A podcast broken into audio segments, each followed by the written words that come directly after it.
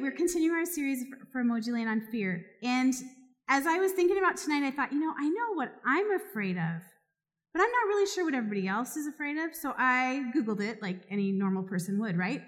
And I found actually Barna Research did a study on what people are afraid of, and I found um, some of the most common fears. And I want you to listen as I le- read this list and just don't have to raise your hand or admit to anyone else in this room that you're afraid of these things. But I just want you to go, oh yeah, or mm, no, that's not me. Just so just think about it as I read this list and see if any of them apply to you. Have you ever been afraid of ghosts, spiders, darkness, doctors, dentists, or sickness in general, being alone, speaking in front of crowds, and not having your microphone turned on, um, or more seriously, war, terrorism, and violence. Heights, fear of heights, very common one. Maybe after an especially bad um, uh, event with your friends, you're fear, fearful of getting grounded for life. Um, have you ever worried about what others think of you and been afraid of that? Have you ever been afraid of changing friendships and losing friends? What about your parents divorcing or dying? What about being different than the people around you or failing or the future and all the unknowns that come with that? As I started this list, it's like, man, it's pretty easy to get overwhelmed with fears. When I was in high school, my friends and I loved watching movies, and we would watch, you know, comedies and all kinds of things, but our favorite go to movie, if we didn't know what else to watch, was a horror movie. And the scarier the better, and some of my friends would laugh at the scenes. I never quite got to that point. I was always like so drawn into the story that I was freaking out. Um, but I, to this day, can still remember one scene in particular where the bad guy was hiding in a cabin at camp, waiting to kill the teenagers when they returned, and he was hiding under one of the cots, just waiting to spring on them and kill them. And that one scene impacted it, me by producing so much fear that for months after watching that movie, I checked under my bed before going to bed. Now that's kind of ridiculous, right? Fear can make us do some crazy things. But if I'm more honest with you, the things I was really afraid of had nothing to do with the ones I saw in movies. I worried about what other people thought of me, if I was good enough. I worried about the unknowns in the future. I worried about failing and being embarrassed. I worried about those I loved dying. And some of them didn't know Jesus, so I worried about them dying outside of that relationship. Some fears are irrational and make no sense at all. Some are very well founded in reality. And fear can drive us crazy if we let it. It can paralyze us, it can defeat and discourage us, it can make us take some unwise actions, and it can make us miss out on some amazing things. But fear is not a new emotion, and we're going to need some lights if there's somebody that can run back there and turn them on a little bit. Because you guys, we're going to just look in the Bible, about the middle of your Bibles. We're going to turn to the book of Psalms, which is pretty much right smack dab in the middle. If you get to Proverbs, you've gone too far. And we're going to look for Psalm 55.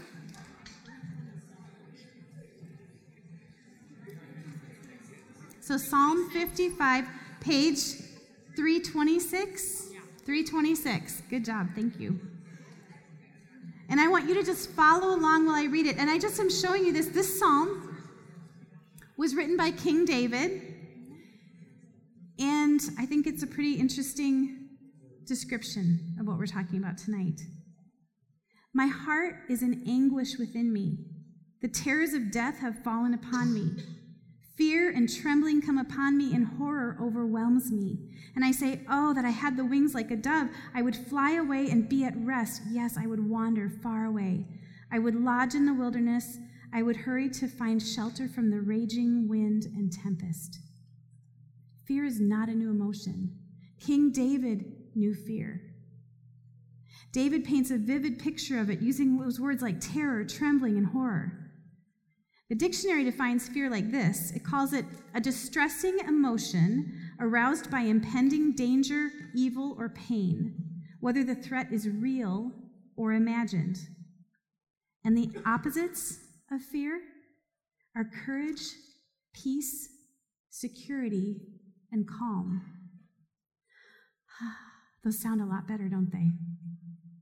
In the book of Numbers in the Old Testament, there's a story about when God's people were faced with the choice of trusting or fearing what they saw around them or trusting the God who brought them safely out of Egypt, showing them by miracle after miracle that he is powerful. So the people leave Egypt and they head to the promised land, the, God, the land that God had promised to give them as an inheritance. And they arrive at the promised land and they decide to send 12 spies into the land just to see what it's like, to check it out. And the spies come back with a glowing report about the land. The land is flowing with milk and honey. It's beautiful. It's, it's fertile. There's tons of crops. It's gorgeous. They bring back one cluster of grapes, and that cluster of grapes is so big that it takes two of them to carry it suspended from a pole in between the two of them. So they have a glowing report about the land, and two of the spies, two of the twelve, say to the, the children of Israel, We should go up right now and take possession of this land that God has given us. We should do it right now because God is with us and He's given it to us. The other 10 spies, however, told a different story. They too said the land was amazing and, and flowing with milk and honey, but they shared a report driven by fear instead of confidence in God. They reported how huge the inhabitants of the land were in comparison to themselves, and how strong their cities were, and how they seemed like grasshoppers in the sight of the, the promised land's inhabitants. And Israel, the Israelites, chose fear instead of confidence in our God, who had brought them safely out of slavery in Egypt to this new land and provided for them with manna and quail and protected them every step of the way and their fear had a high price tag. Because they didn't trust in God, but chose fear and doubt instead of confidence in God, that entire generation, God said, except for those two faithful spies who had confidence in God, that entire generation would die in the wilderness and never live one day in that promised land. The punishment for the people was 40 more years of wandering around in the wilderness until that generation died off because they had chosen fear over confidence in God. There's a huge cost to fear. In this case, the cost was 40 years more of living in the wilderness and missing out on the promised land altogether. And for all but those two spies, it involved loss of their life. When we choose fear over trust in God, we miss out too. We miss out on peace, courage, security, and calm. Did you catch that? When we choose fear instead of trusting in God in the problems that arise in our lives, we miss out on peace, courage, security, and calm. Or think of the story of David and Goliath. I'm sure almost everyone in this room has heard of this story. David was just a young boy, about the age of you, you gentlemen, like over in here, and he was sent to check by his dad, who was sent to check on his big brothers who were at the battle lines and bring them some food. Well, that errand turned into a life changing encounter when he saw his brothers and the other grown men, soldiers, cowering in fear in the face of a giant, dishonoring their God and his people. David had more faith in God and God's power than he had fear of that giant in front of him. Goliath even says, he mocks when David comes out to fight him. He's like, What am I, a dog that you'd, you'd come at me with this stick? Commenting on David's small size. While the grown men around him were focused on how big and scary that huge giant was, David focused on how big God is, and he defeated the giant. And I think this story gives us, we can take heart because God is bigger than any fear we can name. He's bigger, stronger, wiser, and kinder than anything we will face. Now, Jesus had some things to say about fear also. And I want us together to open our Bibles. We're going to turn farther back in your Bibles to the book of Matthew, which is in the New Testament, the first book of the New Testament. And we're going to go to chapter 10. Matthew chapter 10. Matthew chapter 10. On page 562, we're going to look at verse 28. These ladies in front are on the ball with these pages. Good job. All right, and I'm just going to read it and I want you to follow along. This is Jesus talking, and he says,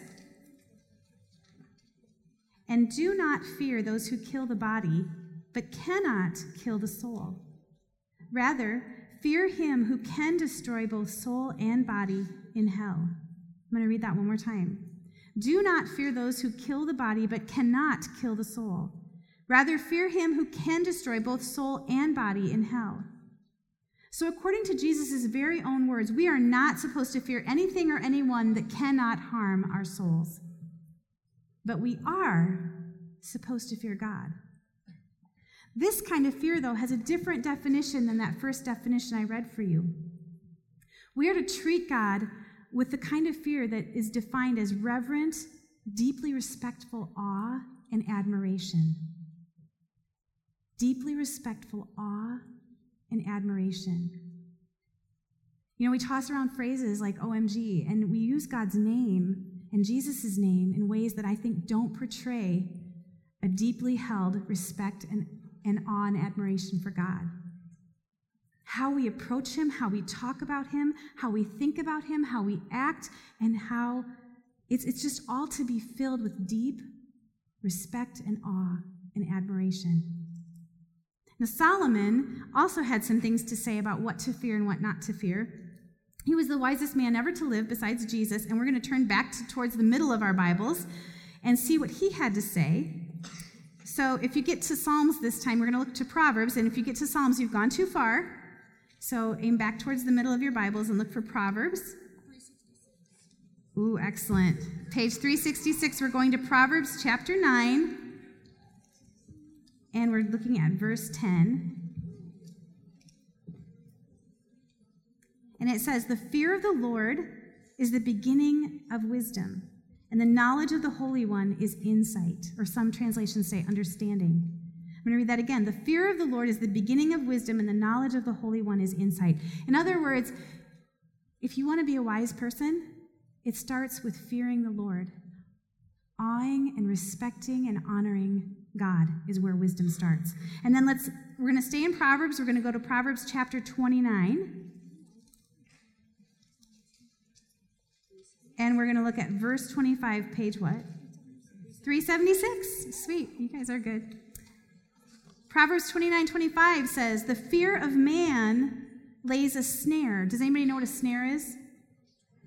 Trap. Yes, that's the best way I know how to say it. The fear of man lays a trap, in other words, but whoever trusts in the Lord is safe. Whoever trusts in the Lord is safe. So we are, by both Jesus' and Solomon's word, we are supposed to fear God, but nothing and no one else but let's be honest, fear is a real emotion. We all probably today have had things that we've been afraid of. How do we handle it when we face that emotion? Well, I think there's two things I just want to throw out there for you to consider. The first thing is that we need to strive to increase our fear of God by getting to know Him better through His Word and spending time with Him, and strive to respect Him with our thoughts, words, and actions to be in awe of Him, to find out more about who He is. And as we get to know God better, that will increase our trust in Him, which will lead to us having more peace and more calm and more courage and more security. So let's strive to increase our fear of the Lord and let's strive to decrease our fear of everything else by praying about those fears, by clinging to the promises of God's word. Promises like like God has a plan for us, and it's a plan to prosper and not to harm us, plans to give us a hope and a future. Um, we could try memorizing some verses that talk about fear. 2 Timothy 1 7. For God gave us a spirit not of fear, but of power and love and self control. If you're somebody that struggles with fear, this would be a great verse for you to commit to memory. And this is a short verse, so it wouldn't even take very long. Let's read it all together. For God gave us a spirit not of fear, but of power and love and self control. Good job. And I have to tell you, I'm up here talking about fear tonight because it's something I struggle with. It's not something I have perfected. Just today, I had to take time alone with God and pray through a list of things that are stressing me out and that I'm fearful of. But where I focus when I have that fear is key. I have to keep my eyes focused on God. To close, I want to read a little bit to you from Psalm 34. I don't want you to turn there in your Bibles. I just want you to sit and listen and take this in. Um, this is written by David also. The same guy who wrote those first verses we looked at wrote these verses. I sought the Lord, and he answered me, and he delivered me from all my fears. Those who look to him are radiant, and their faces shall never be ashamed. This poor man cried, and the Lord heard him and saved him out of all his troubles. The angel of the Lord encamps around those who fear him, and he delivers them. Oh, taste and see that the Lord is good. Blessed is the man who takes refuge in him. Oh, fear the Lord, you his saints, for those who fear him have no lack. Some translations say, lack no good thing. Fear is a real emotion, but it's only helpful when we fear the one we are meant to fear and not when we fear the things we aren't. Would you please pray with me? Heavenly Father, help us to know you more deeply, more deeply respect and admire you. And as we know you more, God, help us to trust you with our fears and accept the peace and calm and security that you give us. God, help us to taste and see that you are good. Help us to fear you. And help us to remember that you encamp around those who fear you and you deliver us out of our troubles. Thank you, God, for your love. As we have this time of reflection, God, I pray that you'd either bring to mind fears that we need to hand over to you, or give us conviction about the things where maybe in our lives we haven't been fearing you appropriately. Just work in our hearts, Lord. In your name we pray. Amen.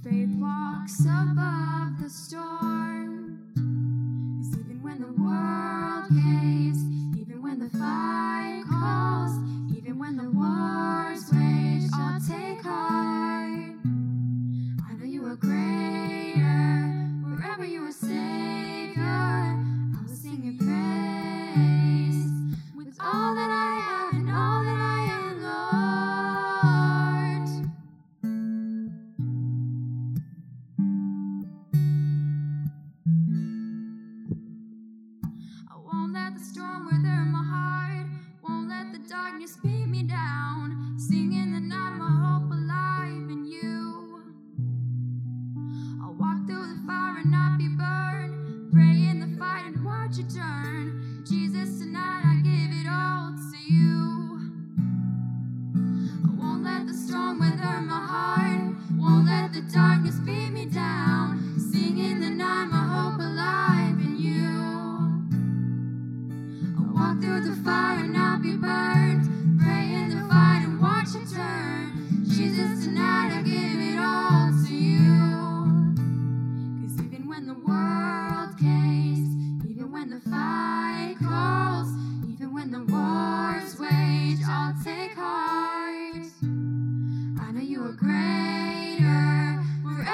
Savior. I will sing your praise with all that I.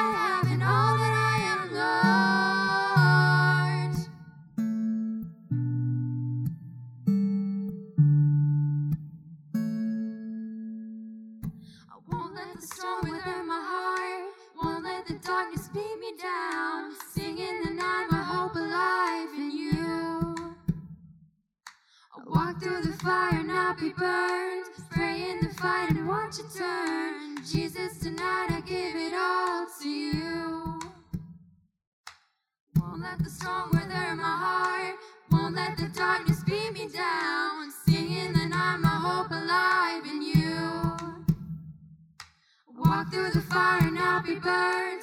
Pray in the fight and watch it turn. Jesus, tonight I gave it all to you. Jesus, tonight I give it all to you. Jesus, tonight I give it all to you. As we face fears, I pray that we will be able to give them all to Him. And I pray that our hearts will learn more and more to fear Him in an appropriate way.